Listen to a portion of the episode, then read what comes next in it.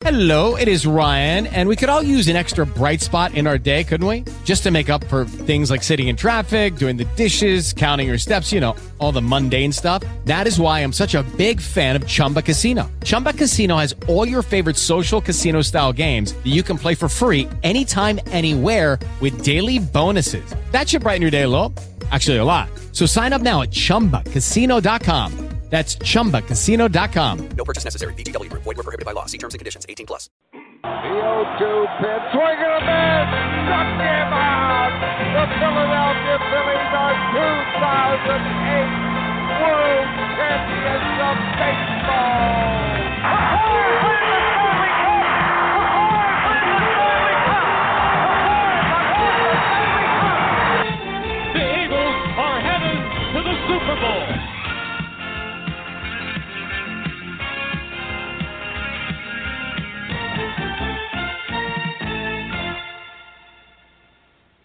It's Wednesday, August 23rd, 2017. Welcome to the Philly Press Box Radio Roundtable, brought to you tonight by the Irish Rover Station House in Langhorne, PA. I'm Bill Furman. I'll be your host tonight, along with my partner, Jim Chet Chesko. And Chet, in spite of rumors floating around, we are going to let you work the show tonight, in, spe- in spite of the fact that you have a first name and a nickname. We'll get to that mess later. You know, my name has actually caused me problems over the years on uh, various occasions. However, I'm pretty sure there are no statues of me anywhere. Anyway, yes, later for all of that nonsense.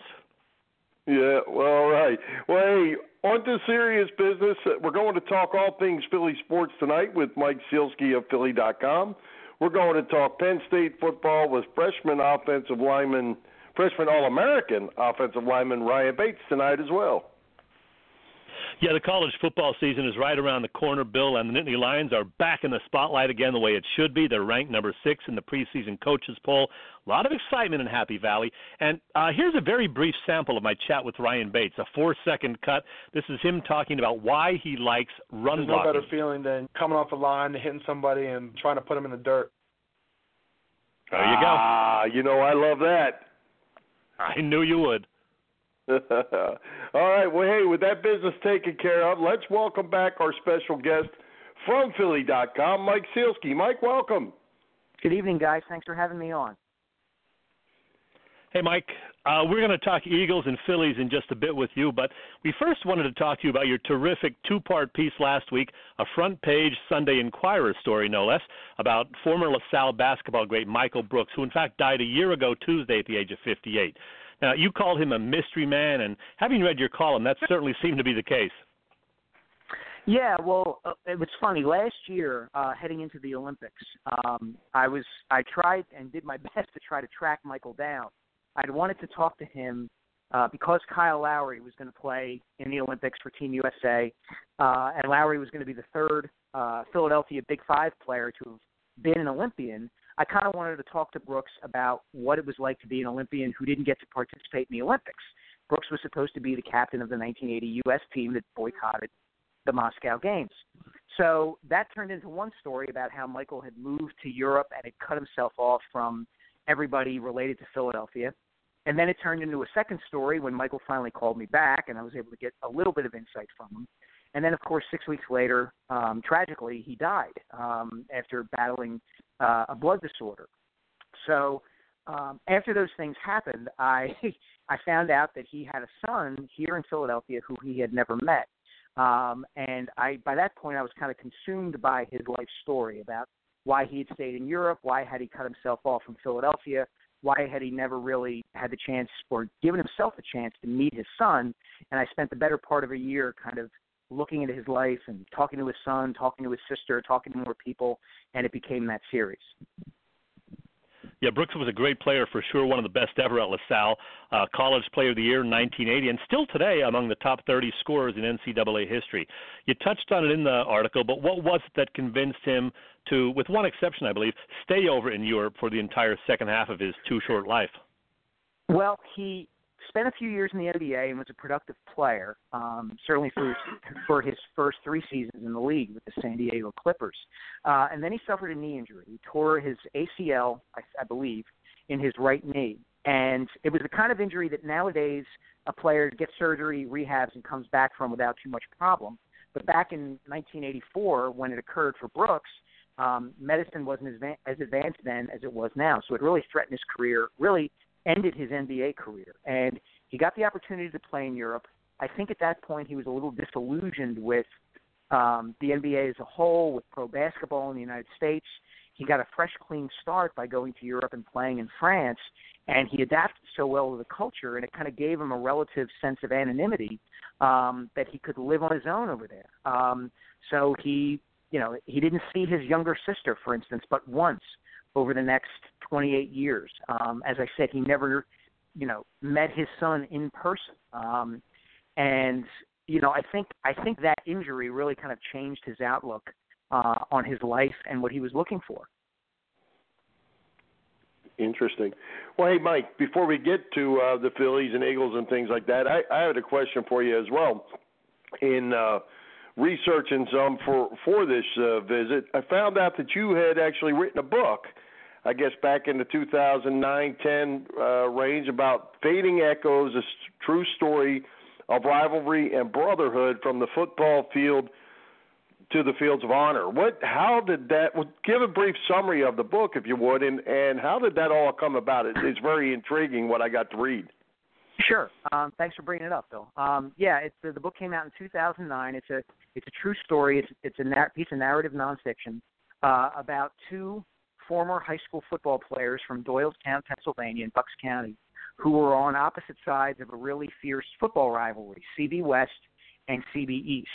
Um, and then to make a very long story short, both of them ended up uh, serving in Iraq. Um, one of them became an Army Ranger, the other one became a Marine, and one of them did not come home. He was killed in action over there. So the book traces their lives from the time they're seniors in high school uh, until the time they become become the kind of guys who would who were willing to fight and die for their country. Um, and I covered both of them in high school. I was working for the uh, the Doylestown Intelligencer as my first job in sports writing, and I got to know those guys when they were high school seniors.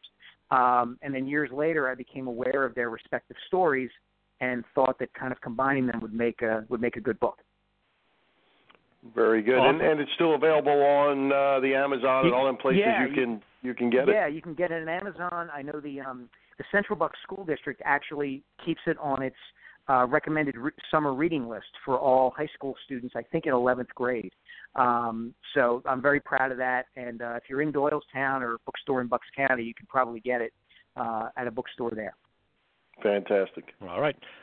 Okay, Mike, we're getting pretty excited about the upcoming Eagles season. Year two for Carson Wentz, several new additions, including Alshon Jeffery, Torrey Smith, LeGarrette Blunt, newcomers on defense, including the just inquired Ronald Darby. Will they be better than last year's 7 and 9 squad? What do you think? I think they'll be better. I, I'm not sure how much yet. Um, and, and the reason I say that is this is a franchise and, and this is a team that has gone uh, that has undergone a lot of upheaval really since the lockout in you know in 2010 2011 you know we've seen the dream team that didn't work. We've seen chip kelly come in and change the entire infrastructure of the organization. We've seen chip kelly get fired and then the eagles try to change all that.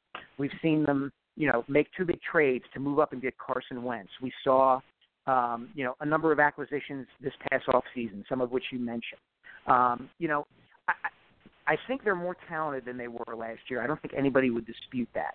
I think the question becomes, you know, how good are the other teams in their division? Um, because that's really the most important thing. You know, last year they went two and four in the division, and that was the difference between them maybe, you know, pushing for a wild card spot and missing the playoffs altogether.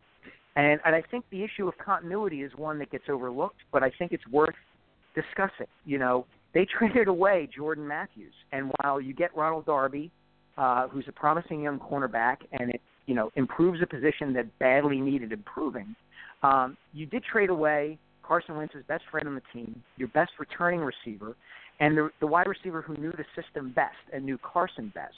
Um, and that's not an insignificant absence. That's not an insignificant change. Um, and while you know, I, I think that from from a strictly kind of almost clinical perspective, you say, oh well, you take out this guy and replace him with this guy, and you know, the the guy you replaced him with is better, therefore the Eagles should be better. I think is has some logic to it. I do think there's kind of an intangible thing that continuity brings, and while I think they'll be better, I'm I'm anticipating something along the lines of eight and eight and or nine and seven, not necessarily a big jump to 10, 11, 12 wins. Well, hey, Mike, back in May, you, you wrote an article, and I'll, call it maybe a, a, a scathing article or a lowering the boom, if you will, on Doug Pederson and the fact that uh, he's kind of in the side chair here, or maybe the back seat uh, to the to the administration of the Eagles. Do, do you still feel that way, or or what led you to think that? Well, I, I do feel that way. Um, I believe you're, you're referring, Bill, to the infamous potted ficus article in which I right. refer, yes. you know, I referred to Doug. Um, I described him that way at a, at a press conference right at the time they were they were having the NFL draft, and you know I, I look at it like this.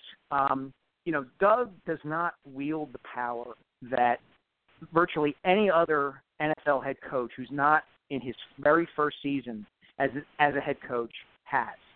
Um, and I think it's set up that way. I think if you were to rank the important people within the Eagles organization right now, the top four don't include the head coach. You're talking about Jeffrey Lurie, Howie Roseman, Carson Wentz, and Joe Douglas um, in some particular order, depending on how you want to arrange them. And you know, fifth behind them might be Doug Pederson. Um, you know, from what I've been told um, from someone within the organization, there's a situation here where if the Eagles, and in particular their offense and Wentz, don't take a major step forward this season, you know, that Doug's on a relatively short leash.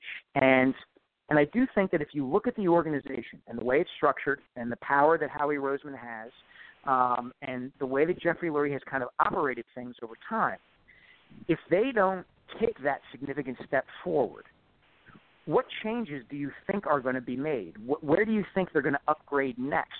Are they going to change quarterbacks? No. Are they going to say, well, it must be the running backs, even though I think they're pretty weak at running back? Well, no, they'll just go out and find somebody. Like, what is the major change that you think is probably going to be made? Where do you think they can really take a step forward? I think in that situation, you have to look at Doug Pederson. And if you're Jeffrey Lurie and Howie Roseman, if if this team goes seven and nine again, or you know goes eight and eight but is disappointing, or Wentz doesn't take a step forward, that everybody thinks he ought to take and will take, you got to be asking yourself, boy, would things be different if we had a more established head coach? If we had a John Harbaugh who might come free if the Baltimore Ravens don't have a good year, uh, or any number of coaches who have more experience and a better track record than Doug. So I don't think it's. I mean, I've heard that article, this that column described as scathing before, but I think it's a reality of where Doug is right now. Um, you know, he runs the offense. He doesn't really run the defense. That's Jim. That's Jim Schwartz's domain. Um, you know, he was a guy that, in a way, they kind of settled on. Um, so, you know, I, I think he's in a tough spot. I think the, the Eagles really need to take a step forward, improve in their record. Their quarterback has to get better um, because if those things don't happen, I think the fingers are going to get pointed at a lot of different. You know, they're not going to be pointed at a lot of different places. They're going to be pointed more often than not, I think, at the head coach. Mike, you will not be getting a holiday card from uh, Doug Pederson this year. I'm telling you right, right now. I, look, I have not. I have, I have nothing personal against Doug. I, I, he seems like a terrifically nice guy. I think he did. I think he did pretty well last season, all told, to go seven and nine with, you know, some of the talent they had at particular positions on the roster. Um, but I'm I'm looking at this kind of from the track record of what Jeffrey Lurie has done in the past. I think you know, being realistic about where they could possibly upgrade. And again, they may go 10 and 6 or 11 and 5 and and this is all moot. Um, but if they don't and if Doug continues to to kind of show some of the weaknesses that he showed last year, um, you know, I think I think it's we all have a pretty good idea of where the blame is going to fall. Mike, you mentioned the running backs, and that is a concern for me right now. Uh, Blunt, you know, maybe winding down. Maybe that's why uh, Bill Belichick was willing to get rid of him at this point. Wendell Smallwood can't seem to stay healthy. They're averaging two and a half yards through the first two preseason, games. Are you worried about the running backs like I am? Yes, I am. Um, you know, if you look statistically, their best short yardage back, despite their signing LeGarrette Blunt, uh, over the last few years has been Darren Sproles. Um, and if you look at the situation now, I would argue that they were in better shape last year when Ryan, whenever Ryan Mathews was healthy and able to play, which admittedly is not all that often, um, that they are in a better shape. They were in better shape last year with Mathews, with Wendell Smallwood as a rookie, with Darren Sproles a year younger than they probably are now. Um, Smallwood's going to get a chance to to be the guy, in, in as much as anybody's going to be the guy in this backfield. I think it's going to be by committee, and maybe Blunt will turn it on once the regular season begins. I'm kind of puzzled by, um, you know, the way they've used him through the first two preseason games. They seem to have him running a lot of stretch plays, which is interesting for a guy who's supposed to be a big bruising short yardage back who, you know, gets the ball and just knocks people over. Um, I'm not sure how often you want him running wide. Um, but yeah, I think I do think running back is an issue, and it plays into you know, what I think is a fear of a lot of people who watch this team and follow it closely, which is that, well, if Doug Pederson, you know, ends up being kind of a clone of Andy Reid, what is the one thing? What was the, one of the greatest weaknesses that Andy Reid, as accomplished as he was, had as a head coach? It was that he threw the ball too damn much. And yep. if you're if you're looking at this roster now, you know, it's it would it's very easy to envision Doug Pederson falling into the same kind of trap. I don't have a number one running back. Maybe LeGarrette Blunt isn't getting it done. Maybe Wendell Smallwood can't carry the load. Maybe Darren Sproles, you know, can't carry the ball 20 times a game. So I'm just going to rely on Carson Wentz. Well, that's that's not that, that didn't work in the past, and it's probably not going to work again. Well, Mike, and with that said, uh, the the wide receivers, you know, we we brought in these couple guys, Jeffries and and Torrey Smith, and the Zach Ertz probably ready for a breakout year. Do you see uh, this bunch being better, where they can throw the ball a little bit more and and not have all the drops they had last year? That was that was tough to watch. Yeah, I, Bill, I don't think they can. It, it would be impossible almost for them to be worse than they were on the outside last year. Um, you know, and, and Jeffery is a talent. If he stays healthy, I think you know he's he's an obvious and significant upgrade on the outside, kind of guy who doesn't have to be open for Wentz to go just throw the ball up to him and, and trust that he'll go get it. Um, you know, Torrey Smith, I'm kind of waiting to see what he can be during the regular season. Um, you know, but there are still significant questions like is Nelson Agholor going to be able to play the slot? They must feel comfortable, I guess, in uh, having a guy like Mack Hollins, rookie from North Carolina, you know, step in and at least pick up some of the slack that Jordan Matthews will have left behind. But you know, my colleague at the Inquirer, Zach Berman, made a really good point, which is that you know you can presume all you want that another guy can play the same position um, that a guy you just traded played. For instance, you can presume that Nelson Agholor can play the slot, um, you know, in place of Jordan Matthews. But what you can't necessarily presume is that he will deliver the same level of production. And Matthews, for all his faults, and he dropped, you know, some significant passes. I don't know how often he or frequently he dropped them, but there were times where you know he the ball hit him in the hands and, and he didn't bring it in. He was incredibly productive over the three years that he was here. Um, and as we learned from let you know from the Eagles letting go guys like DeSean Jackson and LeSean McCoy, you don't just necessarily replace that level of production. So I think you know these are all guys with a lot to prove. Alshon Jeffery wants to wants to sign a long term contract for big money. Torrey Smith wants to show that you know the guy he's been the last couple of years in San Francisco isn't the guy he really is. Nelson Agholor has to prove that he can stick in this league as a legitimate wide receiver. Uh, and then you've got question marks behind them and rookies and you know, guys who we don't know a lot about. So, will they be better? Yeah, they probably will be better, um, but they could hardly be worse, and that doesn't mean that necessarily they're going to be dynamic or great. Gonna be interesting. Hey, Mike, we do need to get your take on the Phils. There's some hope, I believe, with the additions of Nick Williams and especially Rhys Hoskins now, but it's not translating into many more W's. As we speak, they're on a pace for 103 losses. I foolishly predicted an 80 and 82 season. Uh, I'm wrong. Why has the season gone so far south?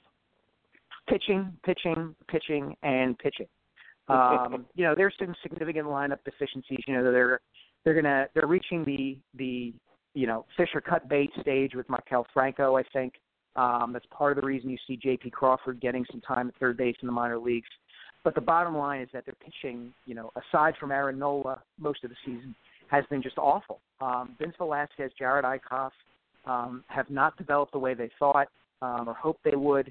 You know, the veteran signees um, didn't didn't perform in the way that they hoped. You know, Jeremy Hellickson wasn't as even as reliable this season as he was last season. Clay Buchholz didn't work out, obviously. Um, so, you know, and the bullpen has been a disaster at times too, most of the season. So, you know, while it's promising to see what guys like Hoskins and Williams have done in the lineup, you know, the the irony of this is that they went ahead and tried to hoard as much young pitching as they could, and precious little of it has actually performed up to expectations, let alone beyond them. You know, think of a guy like Jake Thompson, who, you know, they got in the Cole Hamels deal. There was real promise for that kid, and he just has not gotten it done. So, you know, they're going to have to find a way to to rebuild their rotation, rebuild their bullpen, because right now there isn't much there that you can point to and say, well, at least that guy's worth sticking with. I think Aaron Nola qualifies. Beyond that, I'm not sure. Mike, I wrote about that exact same thing today for our website. Other than Nola, you know, it's been a real disappointment. I was really excited about Eickhoff and uh, Jake Thompson too when they got him in the Hamels deal. And you know, Eickhoff looked pretty good last year in the second half, but this year, what three and seven, and Thompson's been a disaster at AAA. A couple of starts with the Phils, the big club. Um, do you still have faith in any of these guys outside of Nola? You know, I, I like Zach Eflin, but he can't stay healthy. Um, and, and what puzzles me, Chet, about um, the two guys you mentioned, Thompson and Eickhoff, is that with the exception sometimes of Eickhoff's curveball, they don't have explosive stuff. And their stuff seems to have regressed, whether it's health, whether it's I don't know what. Um, Thompson's fastball tops out at about 90, and it's flat and it's in the middle of the plate a lot. Um, you know, and Eickhoff uh, pitched a couple months ago, I guess it was, against the Padres on a Sunday, and it was his first start off the DL, and he threw something like five or six shutout innings and got the, it was his first win of the season. But if you watched him in that game, he was throwing 87 mile an hour fastballs. Um, they don't have, and and I completely understand that Vince Velasquez was supposed to be the stuff guy in the rotation. Um, you know, the guy who you didn't want to, if you were the opposing hitter, you didn't want to face because there was no comfortable over four against a guy like that. Well, he hasn't been that guy either. You know, he throws harder, but you know, batters seem to be just as comfortable against him as they've been against Eickhoff or Thompson. So, you know, this is a major problem that they've got to solve. They've got to figure out how to either acquire or develop more pitching. Maybe the kid Sixto uh, Sanchez down in the, the low minors who set the world on fire down there. You know, maybe they need to kind of get him on a on a fast track to the majors. Um, you know, if not next season, the season after that. Um, but they need help in the rotation. You know, and they need it fast. Well, Mike, I, I guess the thing that bothers me about that whole deal is, you know, how do you pull off all these trades and miss on every single one of these guys? And how how does that how much of this relates to Bob McClure and what's going on, you know, with the pitching coach and all that. I just find trouble with the fact that you you brought in well, I don't know what the number is, seven or eight pitchers through various trades, and none of them are producing. To me, well, the common factor has to be the coach. Well, it may be, you know, I'm not suggesting that Bob McClure is the greatest pitching coach in the history of pitching or coaches. But I do think the one thing you have to take into consideration, Bill, is how much of an empty husk their farm system was for 10 years.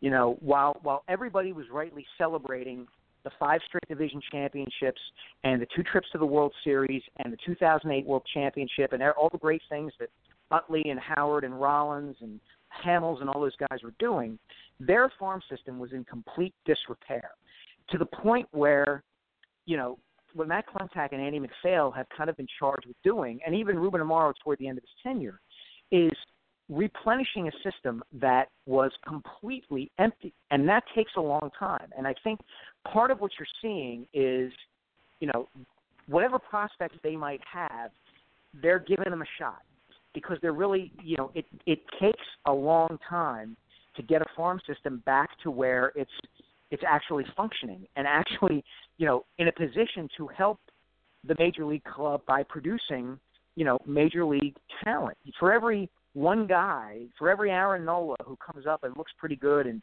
seems like he has a future either as an ace or maybe a number two or three starter, you might burn through four or five guys who you think have that potential or might have that potential and don't work out. Well, they didn't even have that kind of stockpile of prospects in their system, you know, during the the 2000s, I guess you call it. You know, basically from from 05 through 2011 or 12. Um, you know, there have been, I think, I read I read this. There have been only two players that the Phillies have drafted since 2012 who have played in the majors for them, and that's Aaron Nola wow. and Andrew Knapp. That's incredible that yeah, they, that they have missed on so many talent evaluation over that time. So yeah, well, I think you know maybe Bob McClure is part of the problem. Maybe he's not. I think that the the question you're dealing with goes a lot deeper. Interesting. Well, hey, you mentioned uh, Maikel Franco uh, in earlier. Um, you know, he's still only 24 years old. He looks just horrendous, no no doubt about it. Um, can you really cut bait with a guy that just last year you were looking at thinking this is who you're going to build your program around? And well, uh, yeah, where do you go with that? That? That's a really good question. Um, you know, I'm I'm always a bit hesitant um, to to cut bait. You know, to cut loose such a young player, if only because there are stories throughout baseball about guys who make a what would seem a minor adjustment in their swing or their approach and all of a sudden everything clicks. You know, you think of a guy like Jose Bautista who bounced around from organization to organization um, around the majors, gets with the Toronto Blue Jays, gets with the right hitting coach who changes his timing and his stride and his swing. And all of a sudden, he becomes one of the five most feared power hitters in Major League Baseball. Um, you know, those stories exist, and that would be the one thing that would give me pause with Franco. But if you look at his rankings relative to other third basemen in Major League Baseball, it's not good at all. He's near the bottom of virtually everything: slugging percentage, on base percentage, even fielding percentage. The reason that you you know, well, he played at least he plays a good third base, not relative to other third basemen he does.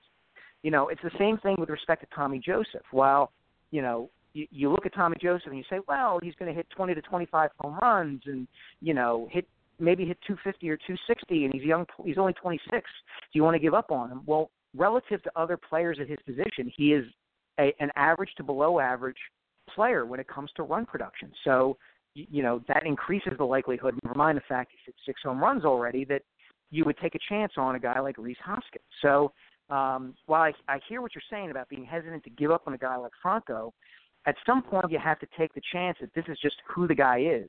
Um, and, you know, whether that's after next season when Manny Machado becomes a free agent, whether it's you know somebody in the system who emerges or somebody changes a position, I don't know, but it, it looks more and more every day like Maikel Franco is not the long-term answer at third base. Hey, Mike, uh, we're just about out of our time with you, but uh, when I made my initial pitch to you last week to join us again this week on the show, I mentioned the topics as Eagles, Phillies, Michael Brooks, and your water skiing exploits. So I'm a man of my word. You had a little vacation recently, and you did, in fact, do some water skiing. So how'd that go? Uh, you are incorrect, Chet. I did not, in fact, do any water skiing. I put on the water skis. I went in the water.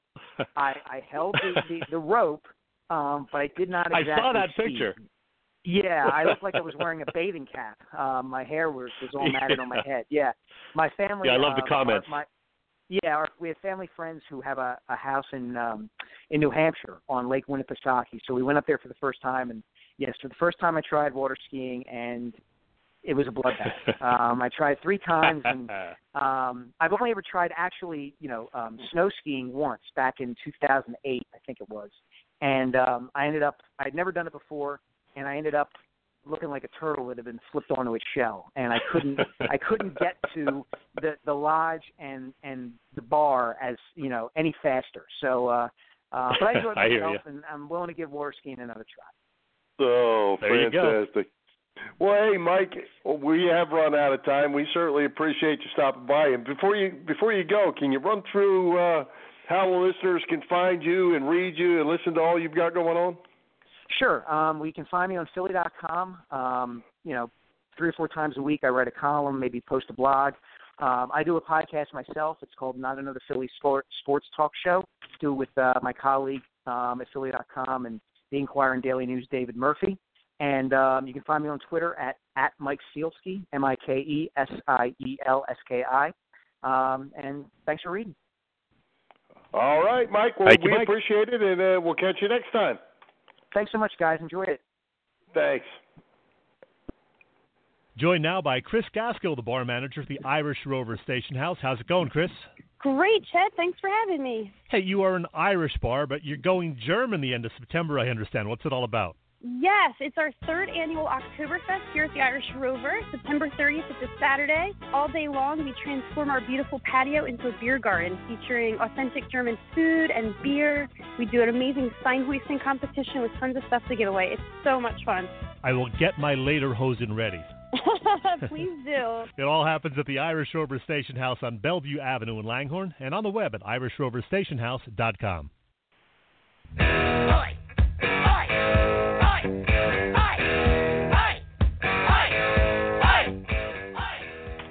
Hey, Chet, college football is getting ready to kick off the season this Saturday with five games scheduled.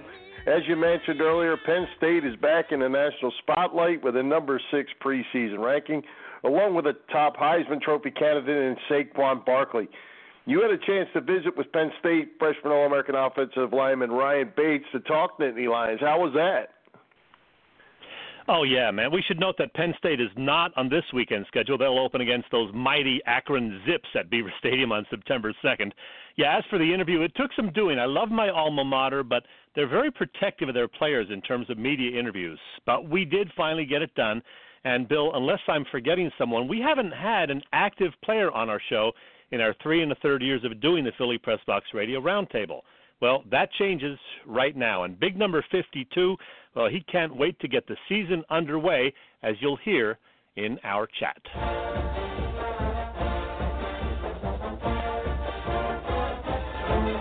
Very happy to be joined here on Philly Press Box Radio by Penn State offensive lineman Ryan Bates. Ryan, welcome. Hey, Jim, how you doing? Pretty good. Hey, I met you in the summer of 2015, shortly after you had graduated from Archbishop Wood, and you told me how excited you were to be heading to Happy Valley. And boy, has that worked out well for you and the Nittany Lions. Oh yeah, you know we had a good season last year. We're real excited for this upcoming season. Now you were redshirted as a freshman, but then you started all 14 games last year, playing both offensive guard and then tackle. You're going to stay at left tackle this year? Yep, that's correct. And that's it. Penn State wins the Big Ten title. 38-31. Welcome back to Camelot. Quite a season for the team as a whole, and for you individually as well, Ryan. You were named a freshman All American by both USA Today and the Football Writers of America. That's got to feel pretty good. I know you're a team guy, but it's nice to be recognized for your individual play as well. Oh, absolutely. You know, telling me all Big freshman Big Ten, freshman All American, it's, it's an honor. And you know, I'm really I'm excited for this season, and, and I'm I'm happy about that. Yeah, and I saw Black Shoe Diaries named you as their choice for breakout player this year, so good luck with that.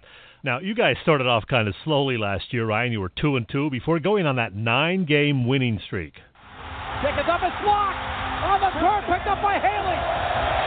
Haley to the 50,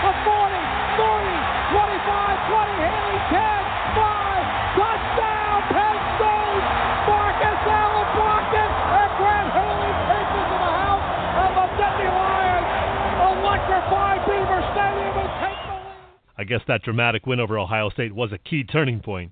Oh, absolutely. Beginning of the season, we had some injuries at linebacker on defense and on offense, and it took a couple games to get going. But once we got going, we were rolling. Now, I haven't been back to Beaver Stadium since 1994. Shame on me for that. What does it feel like to play in front of 105 or 110,000 wild fans? It's thrilling, you know, having all those people chant Penn State and you know, they're cheering for you, especially, you know, we have the stripe outs and the white outs and during the night game we have the white out, it's usually versus Michigan, Ohio State. It's it's crazy. It's it's it's uh, surreal. I know you lost the game on January 2nd, that crazy back and forth 52-49 game against USC, but what are your memories of playing in the Rose Bowl? Um, it was cool. Um, it was my first time in California. It was exciting, you know, playing in that atmosphere, playing a Pac-12 team, and you know they had a lot of good players on the team, and it was it was a real challenge.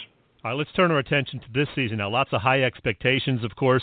Preseason polls have the Nittany Lions ranked number six or number eight, depending which poll you're looking at. The strong offensive line, of course, one of the factors. You feeling pretty good about the line? Oh, absolutely. You know, we have a lot of confidence in our ability. Do you have everybody back from last year on the line? Uh, we have everybody back except for Brian Gaia, who was our starting center last year. All right. And of course, you lost wide receiver Chris Godwin. Who's going to be the go-to guy there? Is it going to be DaeSean Hamilton? Uh, yeah, we got DaeSean Hamilton, we have DeAndre Thompkins, and we have Juwan Johnson. You know, all great threats on the outside at receiver. Hey, for you at left tackle, what do you like better, run blocking or pass blocking? I like run blocking, honestly. There's no better feeling than, you know, coming off the line, hitting somebody, and trying to put them in the dirt. I hear you. Hey, you've got some high-profile teammates in quarterback Trace McSorley and running back Saquon Barkley, both of them Heisman candidates. What do you expect from those guys this season? Um, they're gonna have a breakout season this year. Um, I can feel it. Um, you know, they're looking real good right now in the weight room and on the field, and this upcoming season is gonna be an exciting one. Trace McSorley, of course, threw for 3,600 yards last year, ran for another 365, I believe. Barkley ran for nearly 1,500 yards, 18 touchdowns. I remember you had that nice block for him on that long touchdown run in the Rose Bowl. How good is Saquon Barkley? There's not much I can say that you guys don't know already. He's unreal athlete, unreal football player, and the best part about him is he's a he's a great guy. You can never tell that he's this big superstar. He's a you know, he's just like a regular person. Your coach is going to be sticking around for a while. He just got that new contract extension. Tell me what it's like playing for Coach Franklin. I love Coach Franklin. He emphasizes family a lot, which I like a lot because we're all, we're all one giant family, all 120 of us, you know, including the staff. If we're not one tight knit group, then we're all fall apart. I, I like him a lot. Now, Ryan, as noted, uh, you're ranked in the top 10 and all the preseason polls are ready. With those more lofty expectations, does that bring more pressure? Um, not really. You know, all that doesn't really mean anything to me. You know, all the preseason watch lists and all that, it doesn't really mean a lot to me personally. And I think I can speak on the team as well. It doesn't mean a whole lot to us, you know, because we know, you know, we can compete with anybody in the country, and that's what, exactly what we're going to do this season. I'm guessing you've looked at the schedule. You know you have Ohio State at the end of October, but I'm guessing also that Coach Franklin doesn't want you to look ahead. You want to focus one game at a time, right? Oh yeah, Akron, Akron, Akron, Akron. There you go, game one. Um, what else can we expect from that high-powered offense this year? A lot of touchdowns. You know, we're gonna get, we're going to get in the end zone a lot. I can tell you that much. I hope you're right. Ryan Bates, best of luck this season. Thanks very much for taking the time to talk with me here on Philly Press Box Radio. No problem. Thank you very much for having me.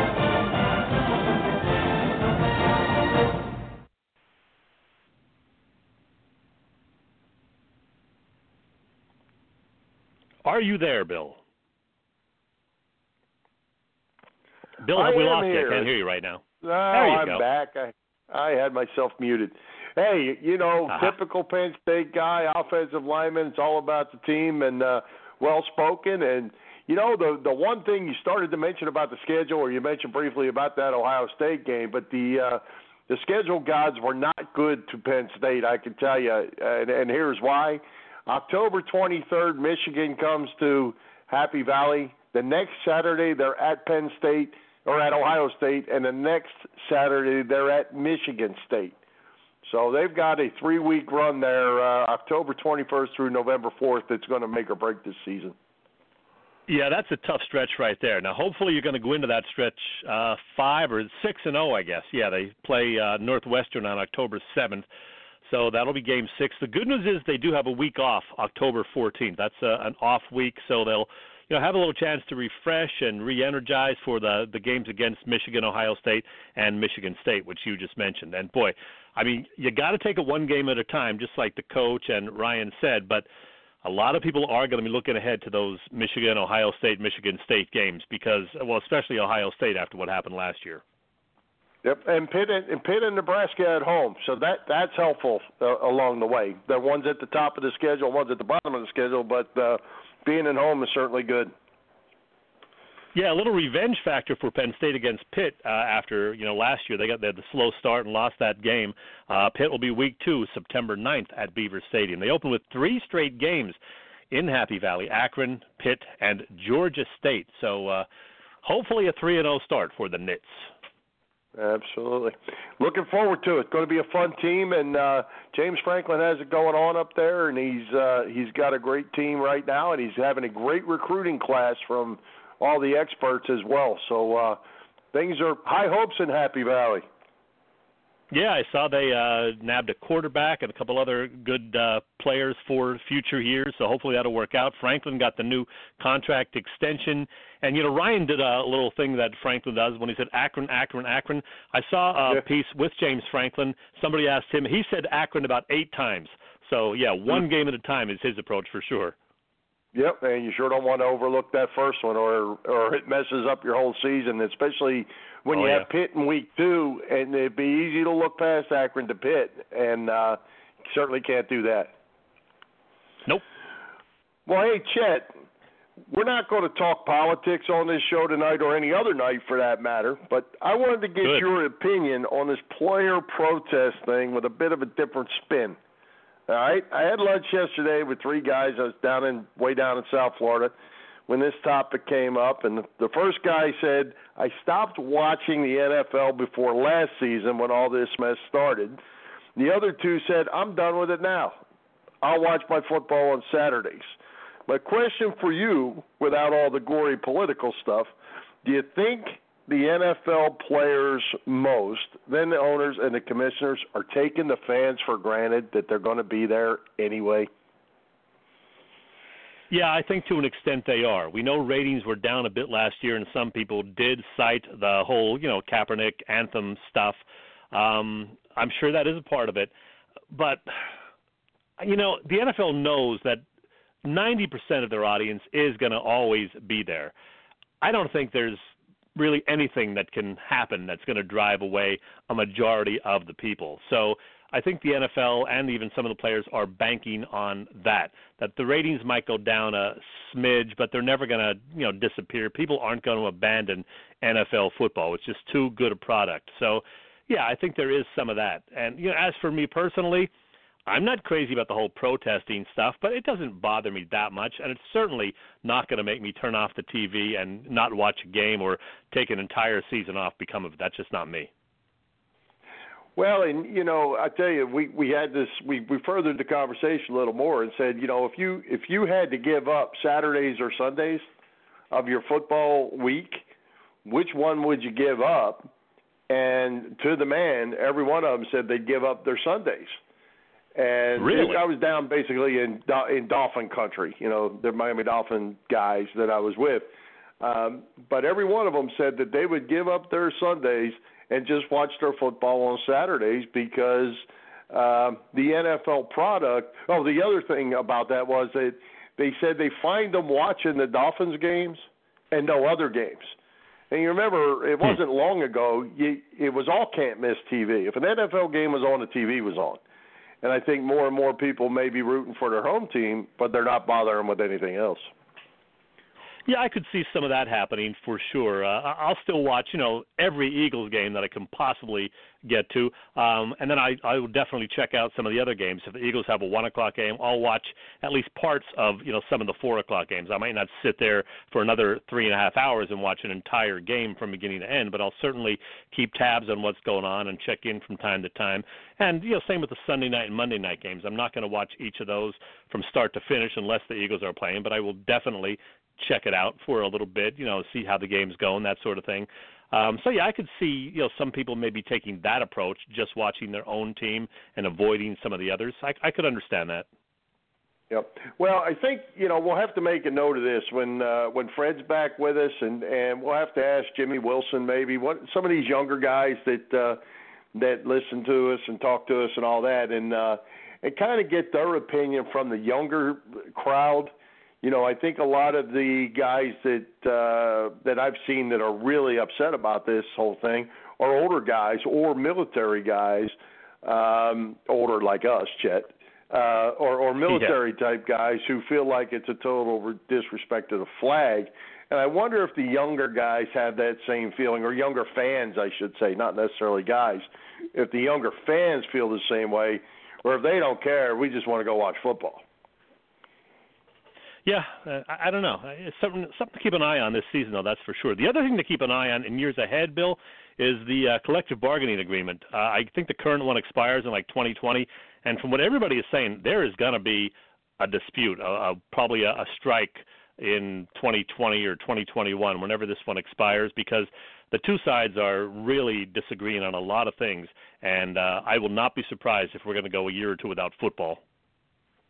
Well, I tell you what, I think that would that would be the uh, the biggest mistake they ever did. You know, I think baseball from that time, what how many years Yeah. ago was that, is still recovering. Yeah, that was 90, Lost 95, 94, 95, right? Yeah, I was going to say that was 20 years ago, and they, you know, they they still haven't recovered in some ways. Yeah, some people never went back. Yep. Well, I thought that was an interesting, uh, just because it came up as a lunch uh, topic the other day. I just thought I would share that, kind of get your opinion because it's, uh, you know, whether they're right or wrong or, or whatever doesn't matter. But I, I think maybe Chet, what you need to do, you you're you're a rock guy. Maybe you wear your Willie Nile shirt to work for the first 15 minutes, and then change into your work clothes and see how that goes. yeah, okay. I'll, I'll keep that in mind. I'll think about that. you don't think it would work out too well at your workplace? Probably not. No. Probably not. I'm well, not hey, gonna- Chet, different topic away from Philly sports, but you're an events guy. And this Saturday there is an event. Floyd Mayweather, 49 and 0, versus Conor McGregor, 0 and 0 with zero professional boxing boxing experience. They're going to square off in a boxing ring. Reportedly, they're expecting over 450 million dollars in pay-per-view sales. The asking price for a title sponsor spot is 10 million dollars. Will you be buying this event or going to watch it? Who's going to win, or do you care? all right. First of all, I will not be paying any big bucks for it. I can tell you that. But if any of my friends are buying it and want to invite me over Saturday night, I may be available and willing to come over. Heck, I'll even bring a bag of Cool Ranch Doritos or something. Why not? But okay, the fight, it's kind of interesting. I know Mayweather is the heavy favorite, and I'm not an MMA guy, but I know McGregor does have a lot of fans, and he's certainly talented. I just don't know that he's got much of a chance if he's not able to do any of the kicking or those other MMA type moves in this bout. So I got to think Mayweather will win. He is the heavy favorite, like I said. I think he's uh, like minus 475, which, if I understand it, means you got to bet 475 to win a 100, whereas McGregor is um, plus 375. So you win a you win 375 if you bet a 100, and McGregor does win. Um, I'm gonna I'm gonna say Mayweather does win the fight. What, what do you think? Well, I I am not an MMA guy either. Although I do know who McGregor is. I've seen him in action a little bit, but uh, I, I don't see how he has a chance. And to take it one step further, I think this is a fleecing of America right now. They're going, Yeah. they're getting money. I I saw one number that said, and and it talked about all the gambling and everything the, that's going to go into this thing. Six hundred and six million dollars is what they expect will be, whether it's concessions and gambling and their pay and pay per view and all that. Six hundred and six million dollars is going to change hands. To to watch what? I, I don't get it. Yeah, and, and if it goes, you know, two rounds, they're going to feel cheated. But hey, you know, you never know what's going to happen in a bout. But if anything is going to happen, I think that would be the most logical outcome: a quick end and Mayweather the winner. Oh, absolutely. And then what? Do you, then well, what do you do? You get mad and you say why they spend that money, but still spend it. Yeah. Uh, Yeah. just just No the refund. fact. I mean, it's fantastic marketing by whoever to put these two guys together, and and uh, they're both going to come out with handsome paydays. They just said about uh, five years ago that. Um, uh, McGregor was on an undercard. I mean, he he was a he wasn't even a a, a championship type fighter, and now he's got the biggest payday ever come along right now. Yeah, he's uh, apparently a smart guy based on that. Somebody is, somebody is. Yeah. Well, it'll be interesting to see. But hey, Chet, let's move on. We have another topic since we're beating around different sports things. We're all finished up with a good portion of that for now.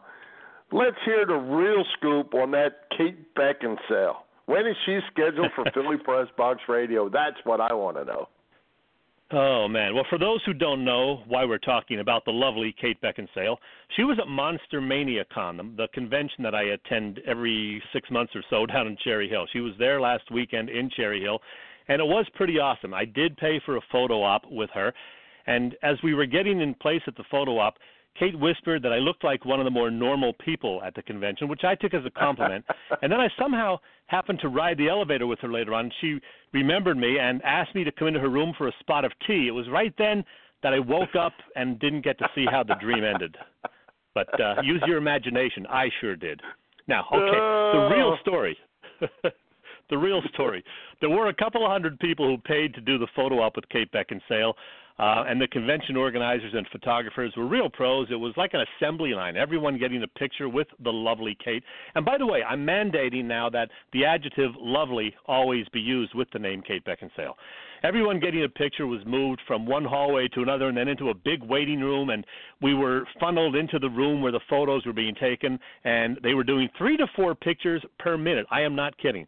You would stand next to the lovely Kate, say a very quick hi, the photographer snapped the photo and you're gone and someone else is taking your place. Boom. 15 to 18 seconds tops. But I will say this, she's just as beautiful up close and she smelled great too. And I did bring home an awesome picture of the lovely Kate and me. And did you get that signed? No, that would have been extra. I would have to go back and get it signed. No, yeah, that, it was it was another hefty fee if you wanted anything signed. So you would have had to do, you know, two stints. You would have had to do the photo, and you would have to go back the next day to get the autograph because she was done for the night after the photo ops. So yeah, I'm I'm not quite that wealthy. So, but let me tell you hmm. this: I love Kate's British accent, as you'll hear in this clip um, from her appearance on Jimmy Kimmel's show last week. No matter what she is saying, it sounds sexy thanks to that accent. My friend's husband's dad is a judge in England, and he had to make a law about whether or not it was legal to nail your own testicles to a picnic table. There was a long debate. and It turned out it is illegal. It's illegal. Yes, because of the inconvenience to other people. there you go.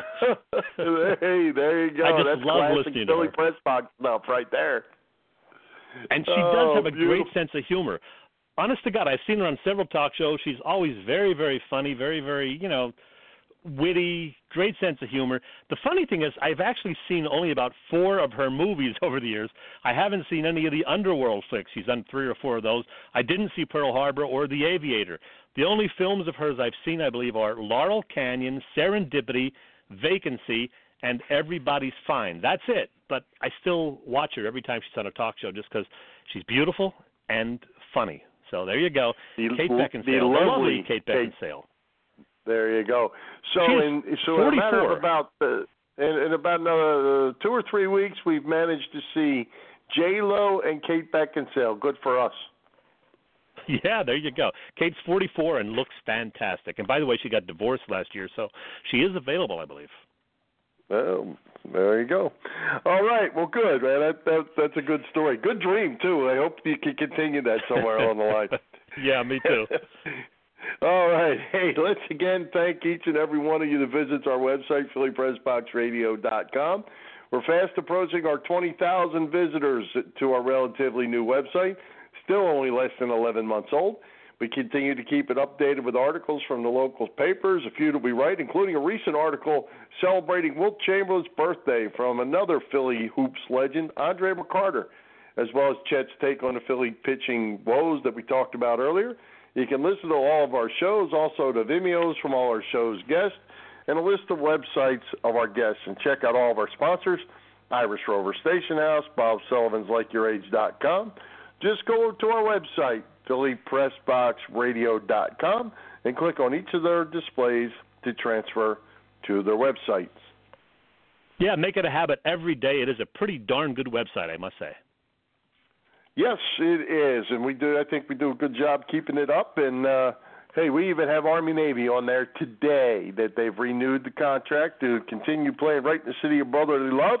And Mr. Chesko, be sure you get that done. Okay.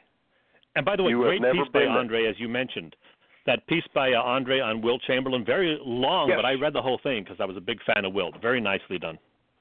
and and obviously Andre is a big fan of Wilt's too. Both going to Overbrook, and uh, Yep. and you could tell that was written from the heart from Mr. Andre McCarter. Absolutely. You know it. All right. Well, hey, Chet, last week uh, you were up in the air with guests, but came up with two great ones in Mike Sielski and Ryan Bates, so surprise me. Who is coming to Philly Press Box Radio next Wednesday night? And tell me if it's the lovely Kate Beckinsale.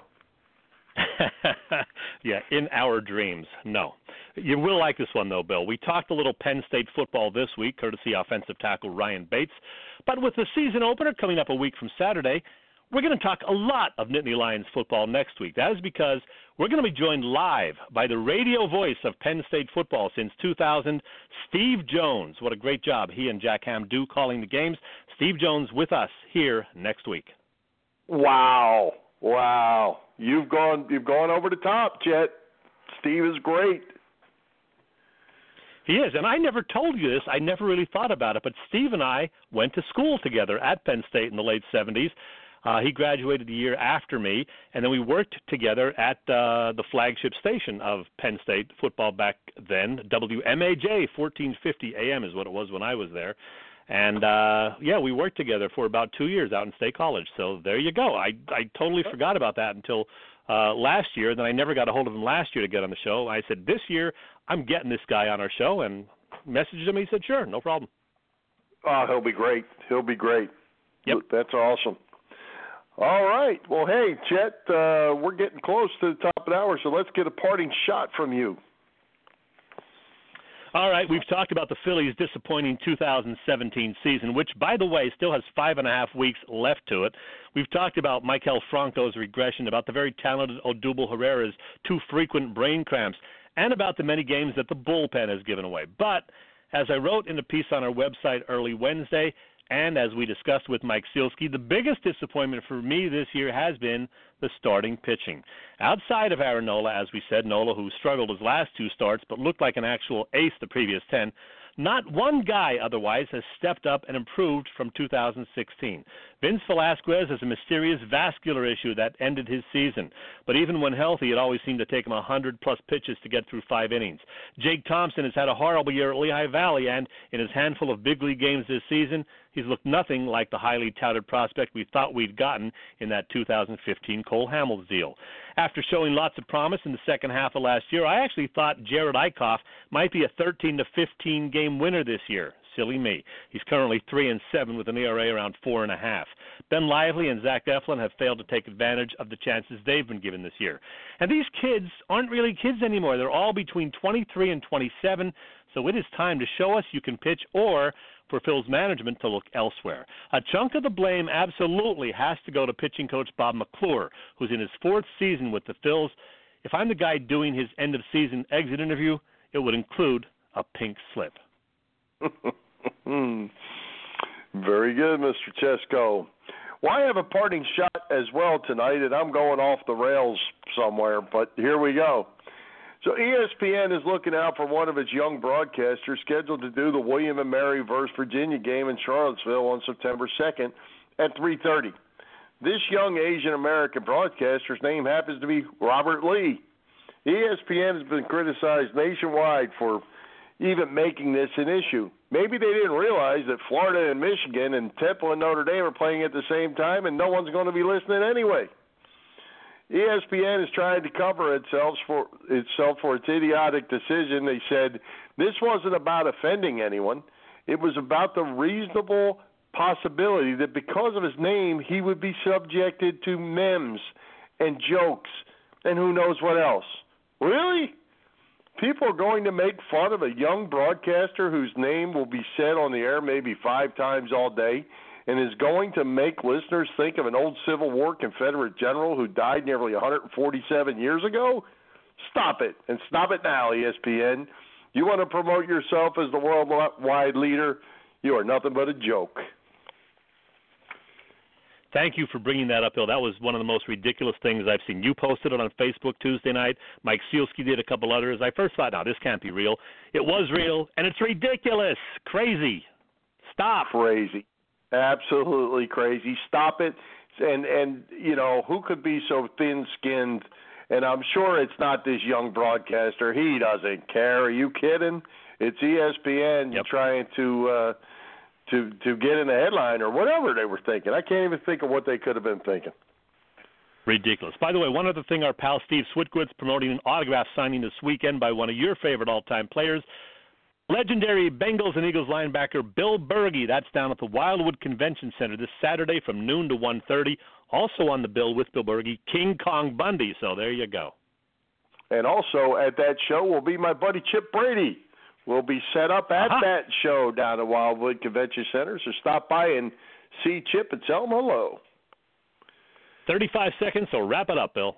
All right. Well, as you said, we've reached the top of the hour, so let's thank Philly.com's Mike Sielski, Penn State offensive lineman Ryan Bates, Irish Rover Station House, and Bob Sullivan's LikeYourAge.com. For Jim Chechesko, this is Bill Furman. We hope you enjoyed the show, and will join us next week, August 30th, when Steve Jones from Penn State joins us. You can listen through our website, PhillyPressBoxRadio.com, our Facebook page, or www.blogtalkradio.com slash Philly Press Box Radio. High hopes, Philadelphia sports fans.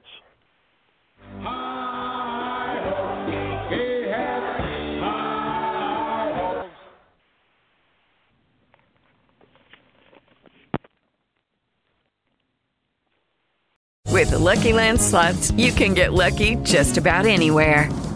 This is your captain speaking. Uh, we've got clear runway and the weather's fine, but we're just going to circle up here a while and uh, get lucky. No, no, nothing like that. It's just these cash prizes add up quick. So I suggest you sit back, keep your tray table upright, and start getting lucky. Play for free at LuckyLandSlots.com. Are you feeling lucky? No purchase necessary. Void where prohibited by law. 18 plus terms and conditions apply. See website for details.